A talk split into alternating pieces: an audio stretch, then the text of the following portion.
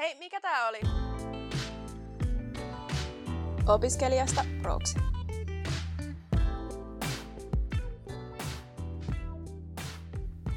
Tervetuloa takaisin Opiskelijasta Proksi-podcastin pariin.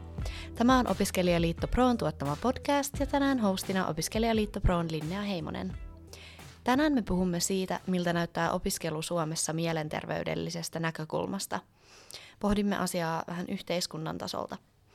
Vieraana meillä on studiossa tänään mielenterveysvaikuttaja Sanni Lehtinen. Tervetuloa podcastiin.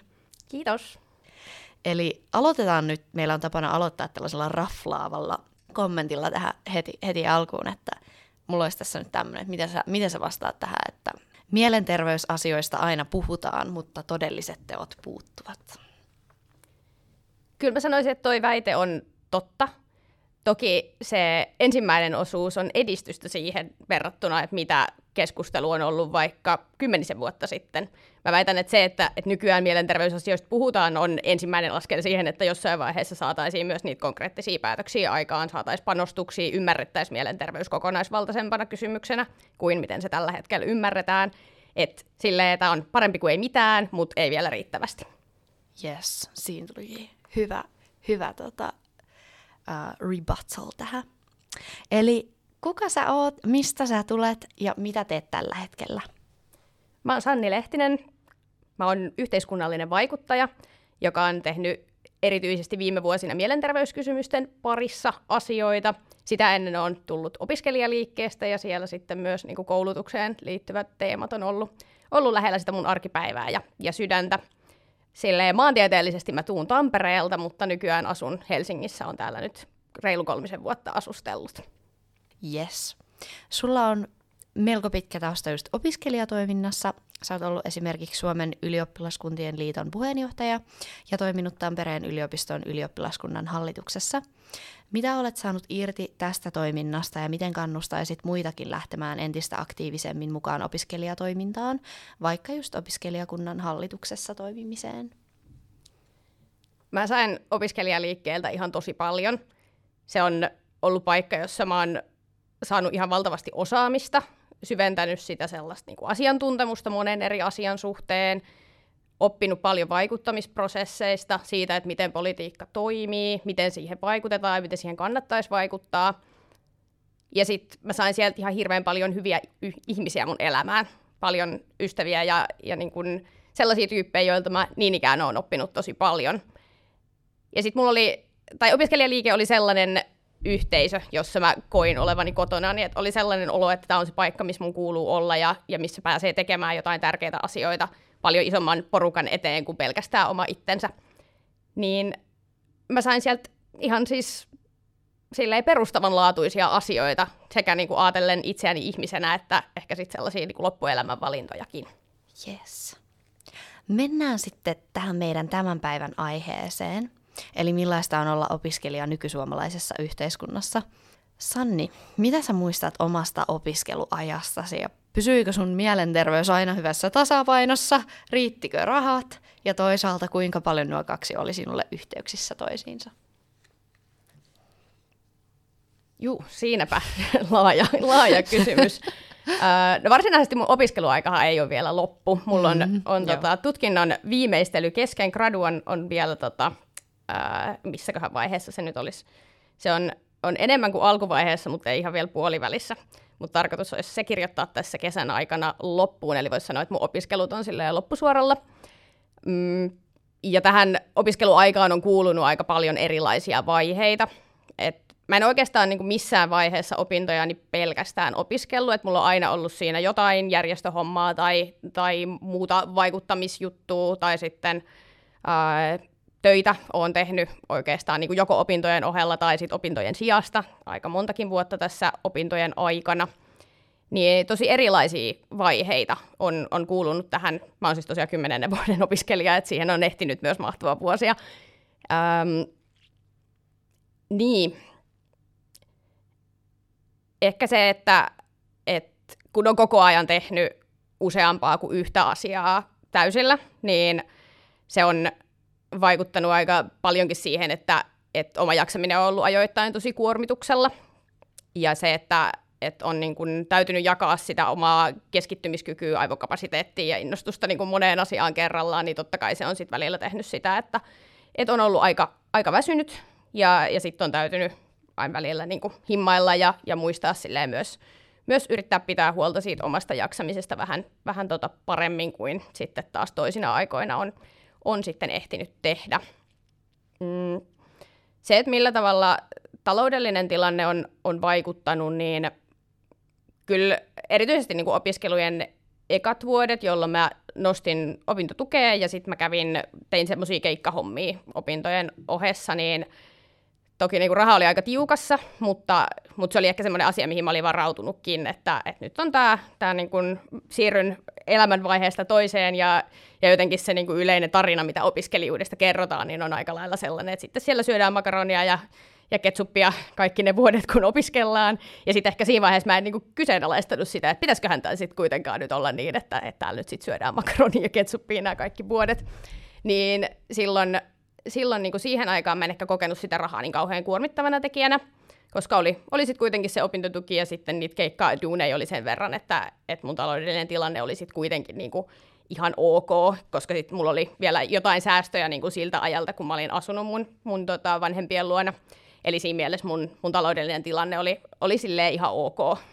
Mutta sitten, sitten tota, äh, siinä välissä, kun mä siirryin sitten taas niinku ylioppilasliikkeeseen täyspäiväisiin hommiin ja, ja tulotaso sitten nousi, ei merkittävästi, mutta nousi kuitenkin silleen verrattuna siihen 250 euron opintorahaan, niin, niin tota, äh, siellä ehkä sitten alkoikin katsoa tätä asiaa vähän syvemmin sellaisesta järjestelmän näkökulmasta siitä, että, että pitäisikö nyt oikeasti muka tässä maassa opiskelijoiden pärjätä sillä, että heillä on niin kuin, velatonta toimeentuloa 250 euroa kuussa plus mahdollisesti asumistuki, ja sitten niin kaikki loppu täytyy olla joko lainaa, tai sitten vaihtoehtoisesti sun täytyy sen täysipäiväisen opiskelun lisäksi tehdä myös vähintään osa-aikaisia töitä. Niin sitten jos tätä alkaakin katsoa järjestelmätasolta, niin tulikin vähän sellainen, että tässä ei nyt ihan mennä oikein, opiskelijan toimeentulo on, tai opiskelijan sosiaaliturva on huomattavasti pienempi kuin minkä, minkä tahansa muun väestöryhmän tässä maassa. Ja sitten se, että, että ne palikat, joista se on rakennettu, niin se on aika tilkkutäkkimäinen, ja se itsessään on hyvin jotenkin niin kuin epävarma ja vaikeasti ennakoitava. Niin siinä kohtaa aloin, aloin pohdiskella sitä, että tälle järjestelmälle varmaan pitäisi tehdä jotain. Ja sitten sen jälkeen vastaan tulikin, tulikin myös niin kuin paljon näitä tutkimuksia siitä, että, että millainen yhteys on vaikka mielenterveydellä ja taloudellisella tilanteella noin niin kuin yleisesti.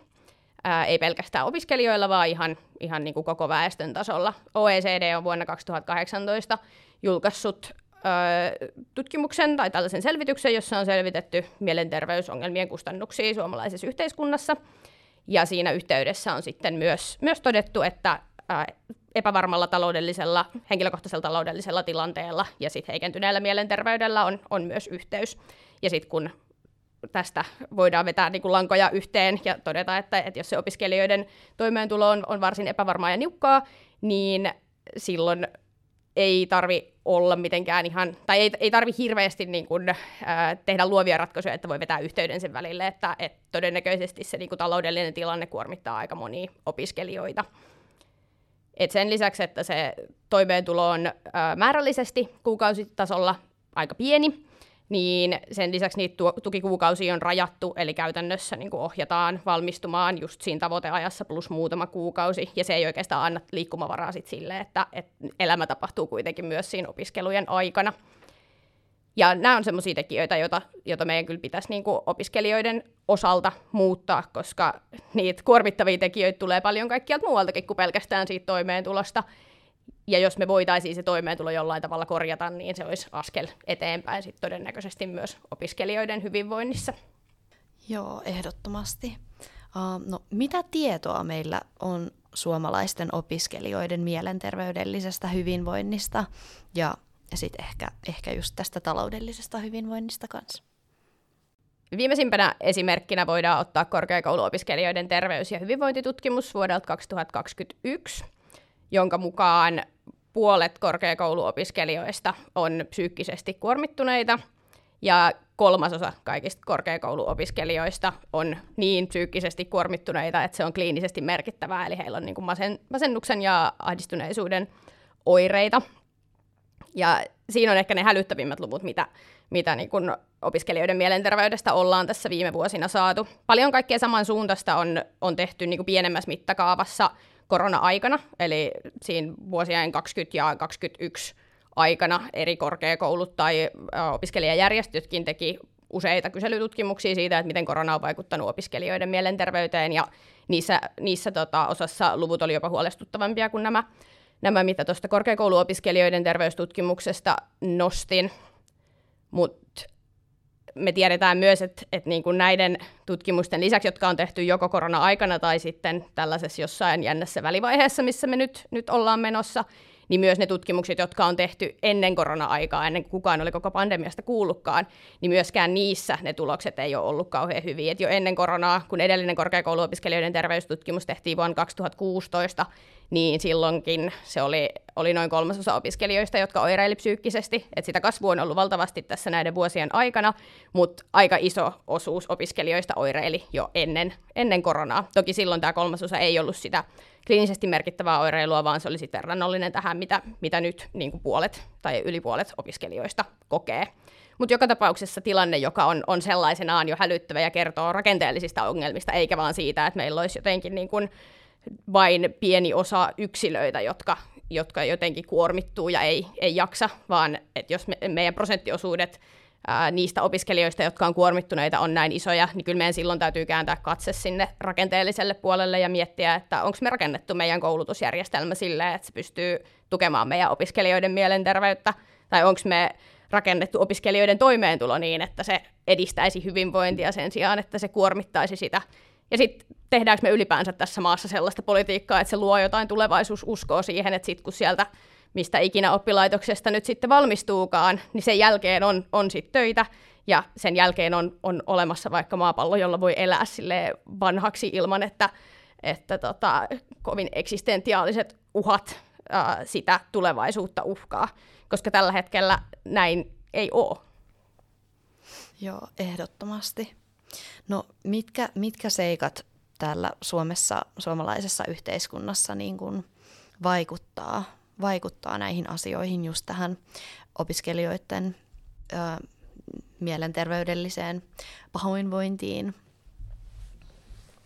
Se on tosi hyvä ja, ja laaja kysymys, koska mielenterveys on kuitenkin sitten myös tosi yksilöllistä se, että mitkä, mitä jotkut kokee kuormittavaksi, niin toiset taas ei koe. Ja, ja on hyvä ottaa huomioon, että sama asia näyttäytyy tosi eri tavalla yksilötasolla, mutta jos me mietitään, mietitään sellaisia niin kuin järjestelmätason asioita, jotka opiskelijoita voi, voi kuormittaa, niin on vaikka just tämä taloudellisen toimeentulon epävarmuus. Se, että jos ei tiedä, että että millä pystyy maksamaan vuokran ja syömään ruokaa tästä puolen vuoden päästä – jos on vaikka sellaisessa tilanteessa, että opintotukikuukaudet on, on loppumassa ja, ja sitten ei ole tietoa siitä, että olisi vaikka jotain osa-aikaisia tai koko aikaisia töitä, niin kyllähän se tietysti kuormittaa, että, että jos ei ole sitä tulevaisuuden näkymää kovin pitkälle. Mm. Sitten sen lisäksi koulutusjärjestelmä on mun mielestä rakennettu aika suorituskeskeiseksi. Et me jo, niin kuin, tai ne muutokset, mitä koulutusjärjestelmä on viime vuosien aikana tehnyt, niin nehän on ohjanneet vielä siihen suuntaan, että yhä nuorempien täytyy tehdä yhä isompia päätöksiä loppuelämänsä kannalta. Ja vaikka niin kuin varsinaisesti mitään lopullisia umpiperiä sinne järjestelmään ei ole luotukaan, niin silti vähintäänkin niille nuorille, jotka niitä loppuelämäänsä koskevia valintoja tekee, niin tulee sellainen olo, että nyt mun täytyy kerralla valita oikein, tai sitten niin kuin kaikki on menetetty tai on vähintäänkin hyvin vaikeaa muuttaa sitä, sitä valittua polkua. Ja sitten jos palataan taas siihen toimeentulokysymykseen, niin myös se opintotukihan on sidottu siihen, että, että opinnot ete, etenee tietyssä aikataulussa ja niitä opintopisteitä tulee tietyn verran, ja jos ei tule, niin sitten ei tule myöskään opintotukea. Ja sitten se on taas vähän ongelmallista, kun se opintotuki on se ensisijainen toimeentulo kuitenkin aika monelle, monelle opiskelijalle. Eli esimerkiksi tällaiset on, on niin kuin, äh, nostoi siitä, että miten me on niin kuin tehty yhteiskunnasta aika suorituskeskeinen.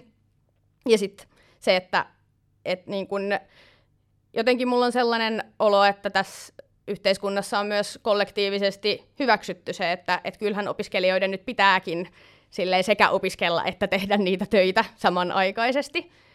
Mutta sitten sitä ei kuitenkaan niinku tunnisteta. Että tavallaan sillä taloudellisella puolella ollaan silleen, että et, no joo, siinä on sitä opintotukea ja, ja sitten voitte ottaa sitä lainaa ja sitten voitte siihen päälle käydä vielä töissä, että et sitten niinku saatte sellaisen äh, jotenkin itsellenne riittävän elintason, joka sitten, jota voitte käyttää sitten vaikka siihen hurvitteluun, mikä, mikä niin kuin monille on yhtä kuin opiskeluelämä. Tai ainakin sellaisessa julkisessa puheessa on näin. Mutta sitten toisaalta, kun puhutaan siitä, että, että sitten taas jos niinku korkeakouluopiskelijoiden opinnot venyy, niin sitten siinä kohtaa ei enää hyväksytäkään sitä, että, että niin, että kai se työ, työssäkäynti on niinku jostain pois, koska meillä kaikilla on kuitenkin vain se 24 tuntia vuorokaudessa, mitä, mitä käyttää mihin tahansa niinku elämän eri osa-alueisiin, niin sit sitä, sitä työssäkäyntiä ei enää tunnistetakaan jotenkin niinku arvokkaana työkokemuksena sille tulevaisuutta ajatellen, vaan sitten se onkin asia, joka vaan viivyttää niitä opintoja. Että sit ne odotukset, mitä opiskelijaan monesti sellaisessa julkisessa yhteiskunnallisessa keskustelussa kohdistetaan, on aika epärealistisia ja sitten toisaalta niin kuin vastakkaisia. Ja sitten ne on silti olemassa siinä samassa keskustelussa samaan aikaan, niin se on, se on aika kummallista. Että joko meidän pitäisi nyt niin kuin sit todeta, että, että se töissäkäynti on ihan ok sen opiskelun aikana, ja monethan saa sieltä myös sellaisia, ne tekee niin kuin omankin alan töitä, ja löytää sieltä vaikka niin kuin diplomityöpaikkoja, lopputyöpaikkoja, ja sitten sellaisiakin paikkoja, joihin he työllistyy sitten sen jälkeen, kun ovat valmistuneet. Et eihän se nyt ole mitenkään jotenkin hukkaan heitettyä aikaa se, mitä siellä, siellä työelämässä niin opintojen aikana tehdään. Mutta sitten kun kuitenkin myös haluttaisiin saada opiskelijoita nopeasti valmistumaan ja ää, hankkimaan tai silleen käyttämään sitä opiskeluaikaansa siihen opiskeluun ja sivistyksen hankkimiseen ja, ja tietopohjan laajentamiseen, niin sitten meidän pitäisi katsoa taas sitä opiskelijan toimeentuloa ja todeta, että se on liian pieni, koska se on liian pieni, ja sitten meidän täytyisi miettiä niitä ehtoja, että onko ne niinku riittävän joustavat, vastaako ne siihen elämään, mitä opiskelijat oikeasti tällä hetkellä elää, koska ei vastaa. Eli silloin niin kuin ratkaisuna olisi se, että meidän täytyisi miettiä sitä opiskelijan toimeentuloa uudestaan, eikä syyllistää opiskelijoita siitä, että ne ei pysty elämään sellaisella rahamäärällä, millä kukaan tässä yhteiskunnassa ei oikein pysty elämään. Varmasti moni voi rileittaa aika moneen, moneen kohtaan tästä.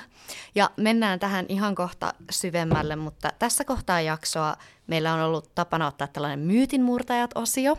Oletko siis valmis vahvistamaan tai kumoamaan näitä myyttejä? Meidän kanssa? Olen, ehdottomasti. Yes. Myytti numero yksi.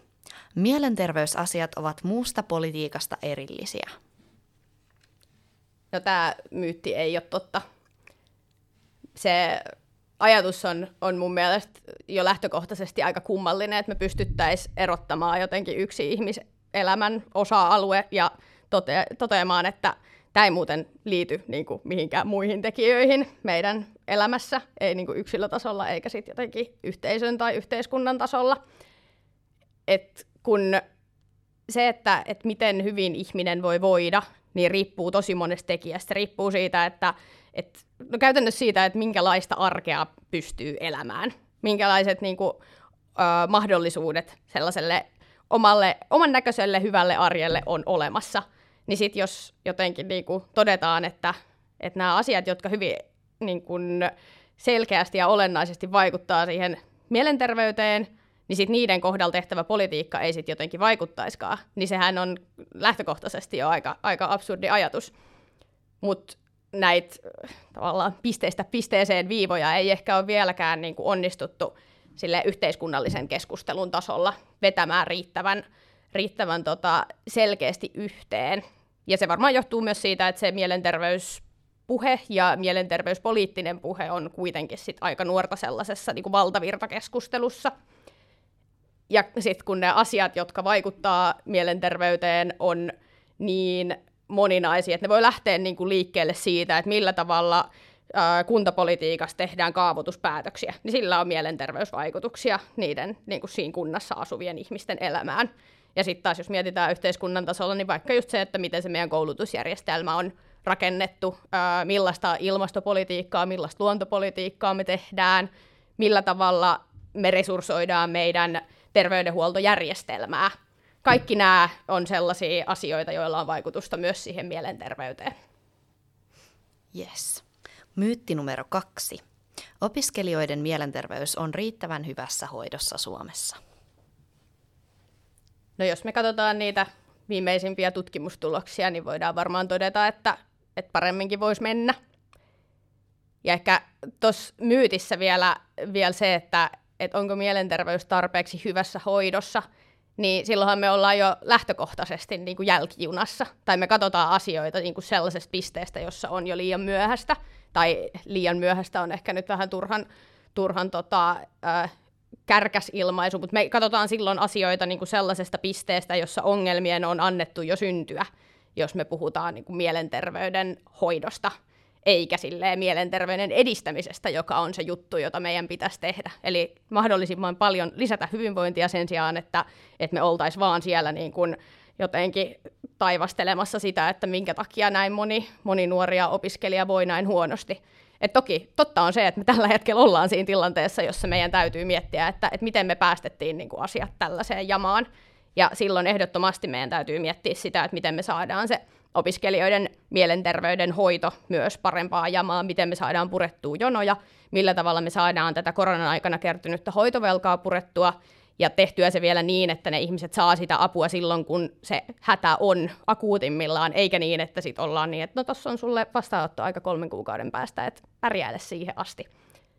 Mutta se, että et me, vaikka me saataisiin niinku kaikki tämä purettua ja päästäisiin jotenkin takaisin sellaiseen NS-normaalitilanteeseen, eli jos normaalitilanteella nyt tässä sitten verrataan vaikka siihen vuoteen 2016, jolloin vain kolmasosa korkeakouluopiskelijoista oli kuormittuneita, kun nykyään se, se on yli, yli puolet, niin sitten, että me päästäisiin edes tähän, niin ää, sekään ei, ei riitä, vaan meidän pitäisi alkaa katsoa niitä isoja systeemitason muutoksia, ja miettii, että jos meidän järjestelmä tällä hetkellä rikkoo meidän nuoria, rikkoo meidän opiskelijoita, niin pitäisiköhän meidän sitten kuitenkin tehdä sille järjestelmälle jotain, eikä vaan miettiä sitä, että no minkä takia nämä yksilöt voi tässä näin pahoin.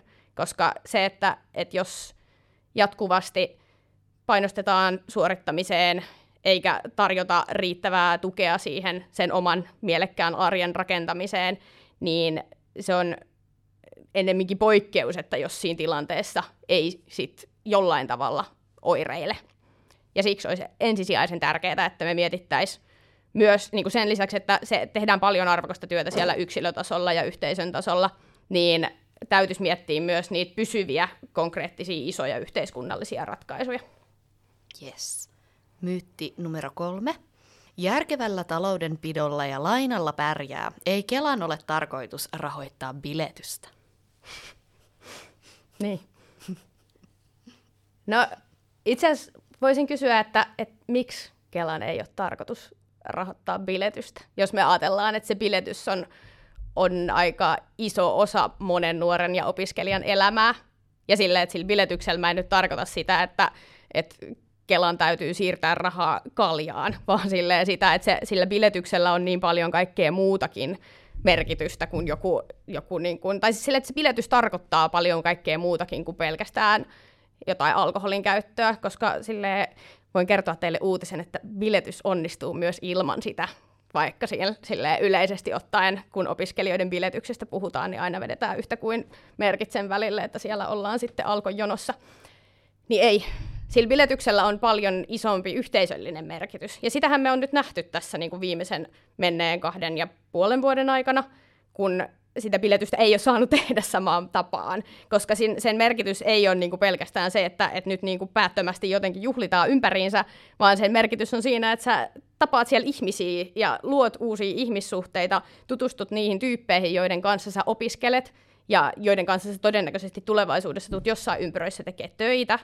Ja vaikka et tuliskaan niin tekee kumpaakaan näistä, niin se, että et kohtaa erilaisia ihmisiä, niin silläkin on jo niin kuin kasvattava vaikutus sille opiskelijan elämälle. Niin siis mä oon, mä oon niin kuin yleisesti ottaen ihan pro-biletys, koska sillä on niin, niin suuria vaikutuksia sen yksilön hyvinvoinnin kannalta myös siitä näkökulmasta, että kokee olevansa osa jotain ryhmää.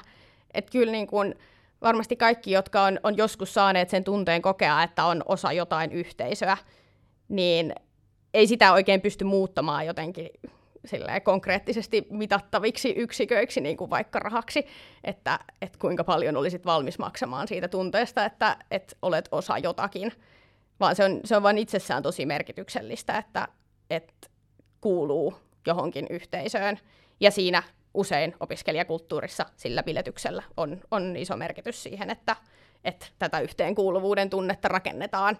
Ja sitä biletystä tehdään tosi moninaisesti myös, että, että ne opiskelijatapahtumat on hirveän erilaisia keskenään. Siellä on, on jokaiselle jotakin, ja, ja niin kuin siitä kun mä oon opiskelut aloittanut, niin tosi paljon on niin kuin tässä näiden menneiden vuosien aikana myös panostettu siihen, että, että niitä alkoholittomia vaihtoehtoja, kokonaan alkoholittomia vaihtoehtoja löytyisi sitten myös, myös niille, jotka ei, ei sitten halua alkoholia ollenkaan käyttää.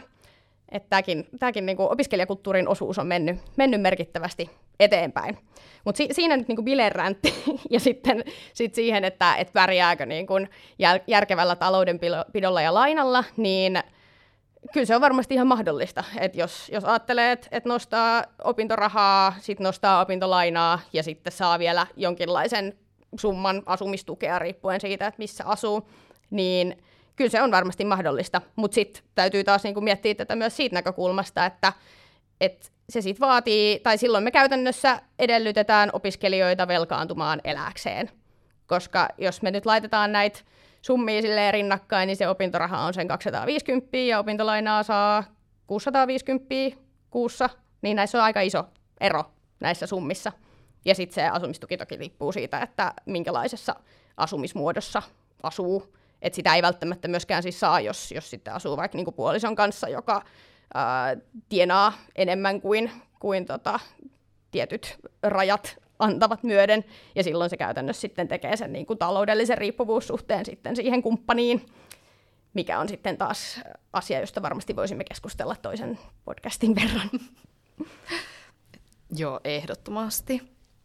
Um, myytti numero neljä. Opiskelijoihin panostetaan nyt jo Suomessa ihan tarpeeksi. No mun mielestä ei. On siis paljon hienoja asioita, mitä Suomessa tehdään, jos lähdetään katsoa niin kuin kansainvälisesti. Et ihan se, että, että meillä on mahdollisuus kouluttautua maksuttomasti korkeakouluun asti, on, on ihan valtavan hieno asia. Ja mun mielestä se on tosi hyvä, että siitä on, on edelleen pidetty kiinni ja ei ainakaan niin kuin suuressa mittakaavassa ei kuulu sellaisia poliittisia puheenvuoroja, että tästä pitäisi luopua. Samaan aikaan toki niin kuin joka ikinen vuosi, ehkä sellaisella niin kuin puolen vuoden välein joku kuitenkin väläyttää lukukausimaksuja ja ja tota, ainakin vielä on ollut ilo nähdä, että, että suurin osa ihmisistä on, on edelleen niitä vastaan. Et me voidaan niin kuin ajatella, että pelkästään se niin kuin maksuton korkeakoulutus on, on yksi merkittävä panostus opiskelijoihin, mutta samaan aikaan meidän pitäisi tajuta, että se on merkittävä panostus myös tähän yhteiskuntaan, koska ei ne opiskelijat myöskään niin kuin tässä suhteessa ole jotenkin muusta yhteiskunnasta irrallinen saarke, koska kyllä se on myös ihan suomalaisen yhteiskunnan etu, että täällä koulutetaan ihmisiä korkeallekin, saadaan laajaa asiantuntemusta, syvällistä osaamista, ja että sen pystyy saavuttamaan ihmiset riippumatta siitä, että minkälainen heidän sosioekonominen taustansa on tai minkälaisesta niin kuin perheestä he tulee. Ja tässäkin maassa, niin kuin ottaen huomioon kaikki hyvät askeleet, mitä ollaan otettu, niin silti koulutus periytyy ja meidän pitäisi ennemminkin lähteä niin kuin miettimään niitä tekijöitä, millä me voitaisiin tätä periytymistä purkaa ja yhä useampia siitä omasta taustasta riippumatta nostaa myös sinne niin kuin korkeakoulutuksen piiriin, jos se on se niin kuin suunta, minne he haluaa mennä et joo, on, on panostuksia, mutta, mutta sitten taas jos, jos mietitään sitä toimeentulopuolta, siellä olisi edelleen kehitettävää. Ja kyllä meidän on niin kuin tässä tilanteessa pakko myös miettiä sitä, että, että millä tavalla me pystyttäisiin paremmin tukemaan opiskelijoiden hyvinvointia ja mielenterveyttä. Koska selkeästi hyvin monet tutkimustulokset meille tällä hetkellä näyttää sen, että, että me ei ole onnistuttu siinä. Yes. Myytti numero Viisi. Emme tarvitse terapiatakuuta. Kyllä tarvitsemme terapiatakuun. Terapiatakuulla tarkoitetaan siis sitä, että, että henkilö silloin kun hän hakee apua ää, soittamalla tai, tai menemällä terveyskeskukseen, niin siitä kuukauden sisällä hän pääsisi sitten joko lyhyt psykoterapiaan tai muuhun psykososiaaliseen hoitoon, joka, joka sitä hänen oirettaan vastaa. Ja valitettavasti, äh, kun hallitus esitti niin sanottua hoitotakuuta tässä taannoin, niin terapiatakuu ei kokonaisuudessaan siihen sisältynyt.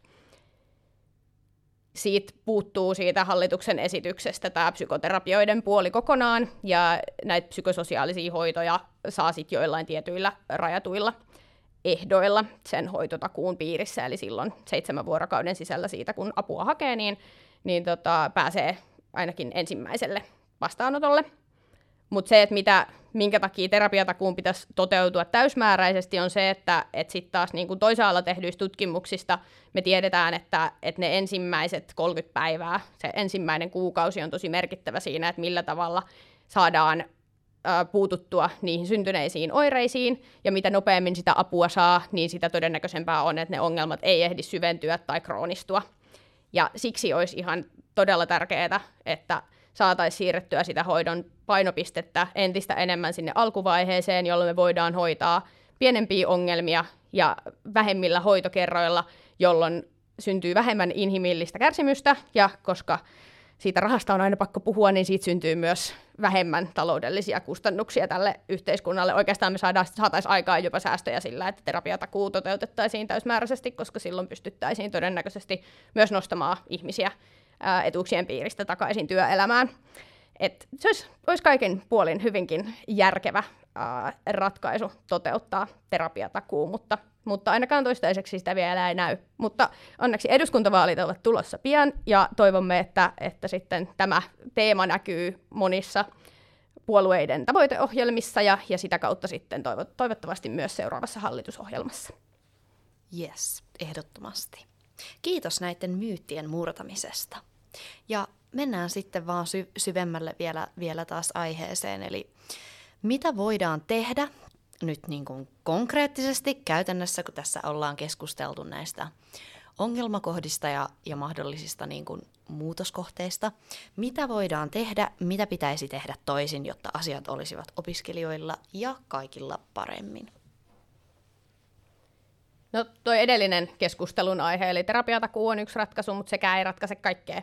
Et terapiatakuuhan on niinku niille ihmisille, joilla ne oireet on, tai oireilu on vasta alkanut. Eli silloin se ei auta enää niitä, joilla ongelmat on ehtineet syntyä ja syventyä ja, ja ehkä jopa niinku kroonistua sen takia, että sitä apua ei ole riittävissä määrin silloin aikaisessa vaiheessa saanut. Eli me tarvittaisiin panostuksia niinku sekä ää, sinne ensivaiheen mielenterveyspalveluihin, että sitten sellaisiin mielenterveyspalveluihin, jotka on suunnattu niille, joilla, joilla tota, on jo sit, niin kuin, pidempään jatkuneita ongelmia.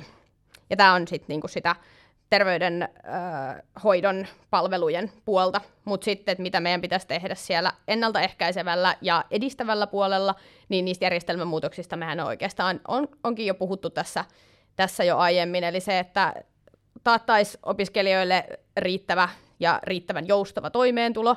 Itse olen sitä mieltä, että, että meidän kannattaisi siirtyä kohti perustuloa. Se on, on toki sellainen isompi järjestelmätason kysymys, jota tällä hetkellä käsitelläänkin sosiaaliturvakomiteassa, ja, ja toivon, että jotain tämän suuntaista sieltä sitten tulisi ulos, kun, kun lähdetään seuraavaa sosiaaliturvamallia miettimään – riippumatta siitä, että mikä se malli on, niin on sitä mieltä, että siinä pitäisi miettiä mielenterveysvaikutuksia, tai ne pitäisi arvioida ne mielenterveysvaikutukset ennakkoon, pohtia sitä, että että niin kun, miten nämä eri mallit, mitä meillä on tässä nyt pöydällä esitettynä, niin mikä näistä olisi sellainen, joka edistää mielenterveyttä parhaiten, ja missä olisi niin kuin vähiten niitä, niitä negatiivisia mielenterveysvaikutuksia. Että toki se ei varmasti ole ainut asia, mitä siinä tulee arvioida, mutta, mutta se on yksi merkittävä tekijä, jonka niin kuin arviointiin meidän täytyisi keskittyä. Tällä hetkellä sitä ei tehdä riittävissä määrin tässä yhteiskunnassa oikeastaan niin kuin minkään päätöksen osalta. Et jonkin verran terveysvaikutusten arvioinnin yhteydessä, mutta sellaista niin kuin, systemaattista työkalua mielenterveysvaikutusten ennakkoarviointiin ei vielä ole. Eli sellaisen työkalun kehittäminen ja sitten sen hyödyntäminen, kun tehdään tällaisia isoja järjestelmätason päätöksiä, kuten vaikka sitä, että millä tavalla sosiaaliturvaa tässä maassa uudistetaan. Niin, ja kun mainitsit muuten tuon perustulon, meillä on siis perustulosta ihan oma, oma podcast-jakso, niin voitte tämän jakson jälkeen sitten käydä sen kuuntelemassa. Ja sitten meidän koulutusjärjestelmän osalta voitaisiin miettiä muutamaakin eri asiaa. Sitä, että miten me saataisiin purettua sitä suorituskeskeisyyttä sieltä, millä tavalla me taataan, että, että meidän koulutusjärjestelmä on saavutettava ihan sinne korkeakouluun asti, miten me pystytään purkamaan sitä koulutuksen periytyvyyttä, millä tavalla me voidaan kouluissa ja oppilaitoksissa, korkeakouluissa ottaa huomioon se, että meillä on tosi erilaisia oppi- oppijoita, tosi erilaisia ihmisiä erilaisista taustoista, että miten, miten he kaikki voisivat parhaalla mahdollisella tavalla pärjätä siellä koulutusjärjestelmän sisällä ja jopa niin, että, että he niinku viihtyisivät siellä kouluissa, oppilaitoksissa ja korkeakouluissa ja kokisivat, että he ovat sinne tervetulleita juuri sellaisena kuin ovat. Eli peräänkuulutan tässä myös sellaista niin kuin yhdenvertaisuustyötä siellä koulujen ja oppilaitosten ihan koko koulutusjärjestelmän sisällä. Ja sitten jos otetaan vielä yksi eksistentiaalinen esimerkki, niin ihan se, että, että millaista politiikkaa me tehdään ilmastokriisin pysäyttämiseksi, millaista politiikkaa me tehdään sen eteen, että me saataisiin pysäytettyä luontokato, koska ne on semmoisia asioita, jotka huolettaa ainakin minua. Tiedän, että ne huolettaa tosi monia niin kuin tässä meidän sukupolvessa, ja varsinkin ne huolettaa meitä nuorempia. Ja huolettaminen on ehkä vielä sille aika, aika laimea ilmaus siihen nähden, että me puhutaan oikeasti uhista, jotka uhkaavat sitä, että pystyykö tällä planeetalla tulevaisuudessa elämään, niin sen takia myös niillä isoilla systeemisillä poliittisilla päätöksillä on vaikutusta siihen, että, että miten hyvin nuoret ja opiskelijat voi tässä maassa ja ihan maailmanlaajuisesti voida, koska sen politiikan pitäisi niin kuin kaikilla eri osa-alueilla luoda toivoa siitä, että se tulevaisuus on olemassa ja että se tulevaisuus voi olla parempi kuin mikä meidän tämä hetki on. Yes. No miksi me ei toteuteta suuremmassa määrin tällä hetkellä tällaista mielenterveysystävällisempää politiikkaa? Mä en tiedä, onko mä oikein ihminen vastaamaan tähän, tähän kysymykseen, koska, koska tota, ehkä tätä kannattaisi kysyä niiltä ihmisiltä, jotka tekee päätöksiä tällä hetkellä. Mm, ja mä en usko, että heistäkään kovin moni oikeasti ajattelee sille, että et jes, tulinpa tänäänkin töihin tekemään päätöksiä, jotka heikentää nuorten mielenterveyttä, vaan ehkä ennemmin se on niin, että, että sitä tietoisuutta ei ole vielä tarpeeksi ja sit sitä ymmärrystä siitä mielenterveyden kokonaisvaltaisuudesta. Et voi olla tosi jotenkin kaukainen ajatus vaikka, vaikka sille jollekin yksittäiselle kuntapäättäjälle, joka miettii alueensa kaavoitusta, että tälläkin on jotain mielenterveysvaikutuksia, koska se ei ole ehkä sellaista jotenkin niin kuin yleisesti ää, jaettua tietoa kuitenkaan vielä. Et se on, on ennemminkin asia, jota, jota kyllä niin kuin sellaisessa mielenterveysaktivistikuplassa kyllä pyöritellään, mutta, mutta tota, se ei ole välttämättä vielä sellaista niin kuin yleistä poliittista kaanonia. Et mä näen kyllä niin kun toivoa siitä, että mielenterveysasiat ylipäänsä on nousemassa politiikan prioriteeteissa korkeammalle. Osittain se johtuu siitä, että, että meillä menee huonommin kuin aikaisemmin sen mielenterveyden saralla, jos tutkimustuloksia katsotaan. Mutta sitten mä uskon, että se nousee myös siksi, että uudet päättäjäsukupolvet on nostaneet jo omassa politiikassaan sen mielenterveyden korkeammalle kuin mitä se on, on perinteisesti niin kuin politiikan kentällä ollut. Eli varmasti niin kuin jonkinlaista muutosta me tullaan näkemään tulevina vuosina ja vuosikymmeninä, mutta se, mitä, mitä me tarvittaisiin, olisi se, että se muutos olisi nopeampaa, että se muutos tapahtuisi nyt. Ja tämähän ei ole mitenkään jotenkin uniikkia pelkästään mielenterveyspoliittisen keskustelun osalta, vaan hyvin samanlaista tematiikkaahan me pyöritellään kaikkien ilmastoon, ympäristöön, luontoon liittyvien poliittisten asioiden osalta myöskin.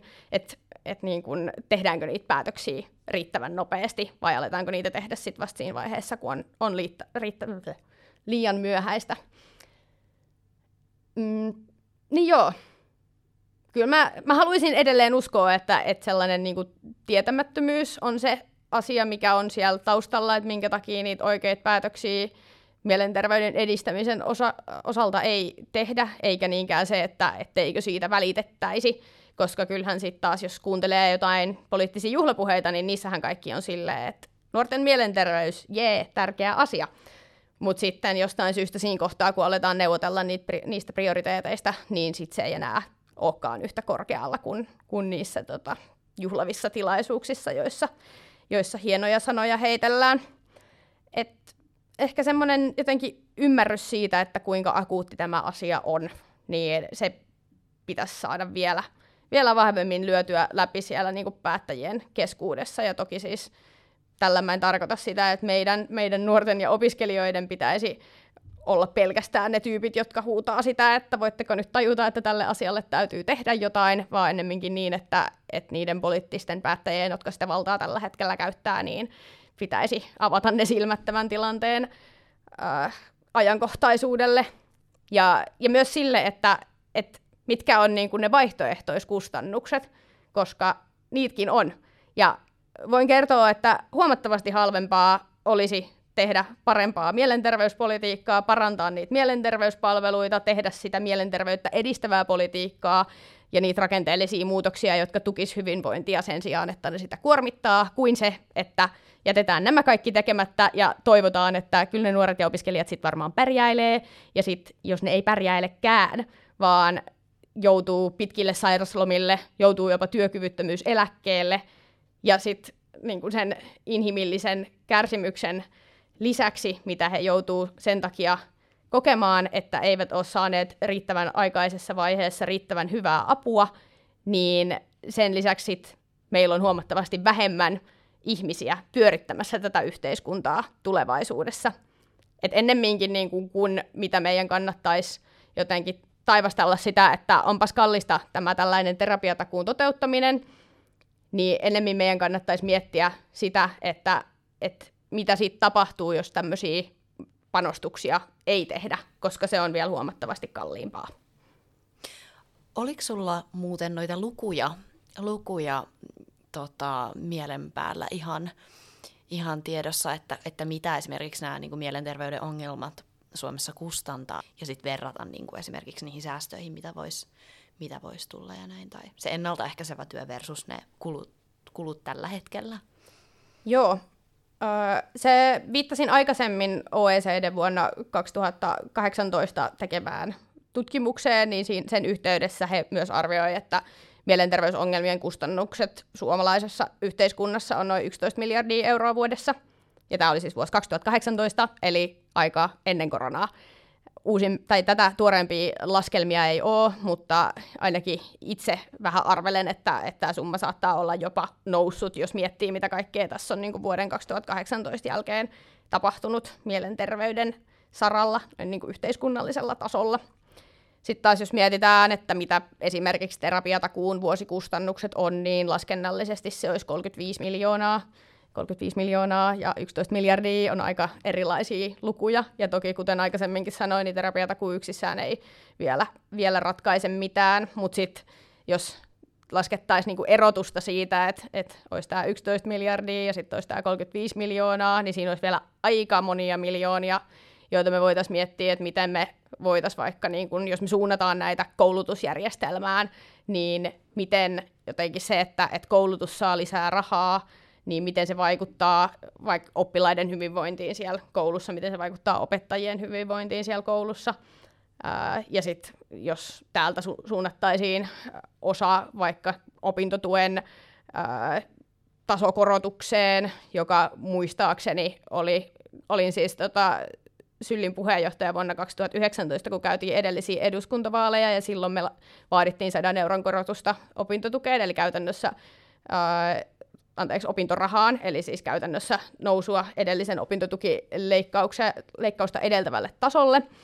Ja jos oikein muistan, niin se oli 116 miljoonaa, mitä se olisi maksanut, että nostettaisiin opintorahaa sadalla eurolla, eli silloinkin puhutaan vielä, vielä verrattain pienistä summista niin kuin suhteutettuna ää, tähän 11 miljardiin. Toki nämä vertailut ei ole nyt ihan, ihan yksi yhteen, koska sit ei meillä myöskään jotenkin ole sitä 11 miljardia venaamassa jossain, että sieltä vaan sitten napsittaisiin näitä, näitä erillisiä miljoonia, mutta tota, mut se, että, että ehkä näistä saa jonkinlaista koko luokkaa siihen, että mitä niin kuin yksittäiset edistävät tai parantavat muutokset voisi olla ja minkälaiset kustannukset jo sillä, että millä tavalla me meidän järjestelmää tällä hetkellä pyöritetään. Eli käytännössä annetaan ihmisten sairastua pahemmin, kun sitä apua ei ole riittävässä määrin aikaisin tarjolla. Niin, niin. kyllä mä sille voin jo näidenkin esittämieni lukujen perusteella sanoa, että huomattavasti halvempaa sekä inhimillisesti että yhteiskunnallisesti että taloudellisesti on se, että, että tehdään niitä järkevämpiä, parempia toimia mahdollisimman aikaisessa vaiheessa kuin se, että jatketaan samaa rataa kuin millä ollaan menty tähän asti. Yes.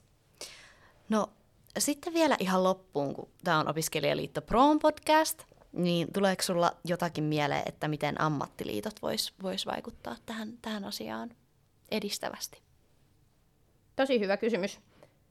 Mä ajattelen, että koska monet meistä sitten sen joko niin kuin opiskelujen aikana tai niiden jälkeen sitten sinne työelämään kuitenkin menevät, ja ammattiliitoilla on siellä taas aika paljon sit sananvaltaa siitä, että minkälaista se työelämä on, niin mä peräänkuuluttaisin sellaista niin kuin inhimillisemmän työelämän rakentamista. Koska vaikka me on nyt tänään puhuttu paljon just siitä, että mitä, mitä poliitikkojen pitäisi päättää eri tavalla ja minkälaisia lakimuutoksia haluttaisiin, niin kyllä paljon muutoksia voidaan tehdä ihan konkreettisesti siellä, missä ne, ne ihmiset arkipäivänsä viettää, eli vaikka siellä niin kuin työpaikoilla. Se, että, että miten niin kuin, öö, ihan vaikka se, että, että kuinka avoin keskustelukulttuuri työpaikalla on sen, sen mielenterveyden osalta, ää, ja että tarjo, tarjotaanko niin kuin siellä, silleen pyritäänkö rakentamaan niin kuin emotionaalisesti turvallista työyhteisöä, jossa vaikeitakin asioita voi ottaa puheeksi,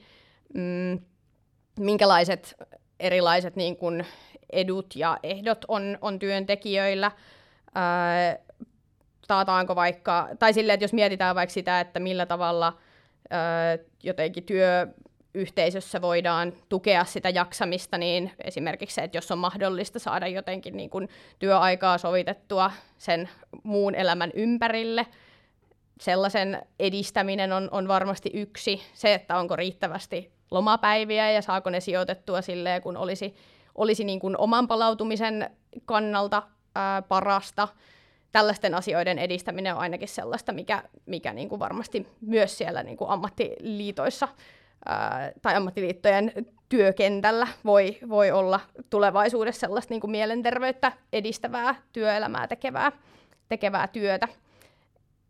Ja se, että et niin kuin, koska siellä työpaikoilla vietetään niin isoja osia sekä niin kuin jotenkin päivästä että sit viikoista, ja, ja sitten jos ajatellaan niin kuin elämää jotenkin prosentuaalisina eri palasina, niin aika merkittävä osa elämästä sit monilla kuluu kuitenkin siellä, siellä työpaikalla. Niin se, että onko se sellainen paikka, jonne on, on kiva mennä, onko siellä just se hyvä ilmapiiri, mutta sitten, että onko siellä myös niinku riittävästi ihmisiä töissä, tuleeko siitä, tai onko se työ itsessään ää, liian kuormittavaa, sopivan kuormittavaa, äm, onko mahdollisuutta jotenkin purkaa mahdollisia vaikeita tilanteita, mitä siinä omassa työssä tulee vastaan. Et ihan sellaisista lähdetään niinku tavallaan rakenteellisista asioista, mitä voidaan kirjata niinku työehtosopimuksiin ja työsopimuksiin, ja sitten mennään siihen, että miten se tu- työpaikan kulttuuri ihan siellä niinku konkreettisesti työpaikalla rakennetaan, niin on aika paljon erilaisia keinoja, joilla myös ammattiliitot pystyy mielenterveyttä edistämään. Yes, ihan mahtavaa. Mikä on semmoinen yksi asia, jonka sä toivoisit jokaisen kuulijan muistavan tästä jaksosta, jos pitäisi valita yksi? No mä toivon, että jokainen muistaa, että mielenterveys on yhteiskunnallinen kysymys ja että se on kokonaisvaltainen asia. Ja erityisesti tätä kannattaa miettiä siinä kohtaa, kun tekee äänestyspäätöstä seuraavien eduskuntavaalien osalta. Että mitä se puolue, jota ajattelit äänestää, minkälaisia linjoja sillä on mielenterveyden osalta – ja onko ne sellaisia, jotka menee yksin sun omien ajatusten kanssa. Eli, eli valitse, valitse puolue ja valitse ehdokas, joka vie näitä teemoja eteenpäin. Ja ennen kaikkea siis tosi tärkeätähän on se, että, että käyt äänestämässä, koska me edelleen tiedetään, että, että nuoret on aliedustettuina siellä ääni uurnilla. Eli toivottavasti seuraavissa vaaleissa taas yhä useampi nuori menee ja piirtää numeron paperiin ja, ja käyttää valtaansa näissä vaaleissa. Kiitos, kun kävit keskustelemassa tässä, tästä aiheesta kanssamme, Sanni. Kuuntelit Opiskelijaliitto Proon podcastia Opiskelijasta Proksi. Käy seuraamassa meitä Instagramissa at opiskelijaliitto Pro. Sannilla on verkkosivut osoitteessa sannileh.fi.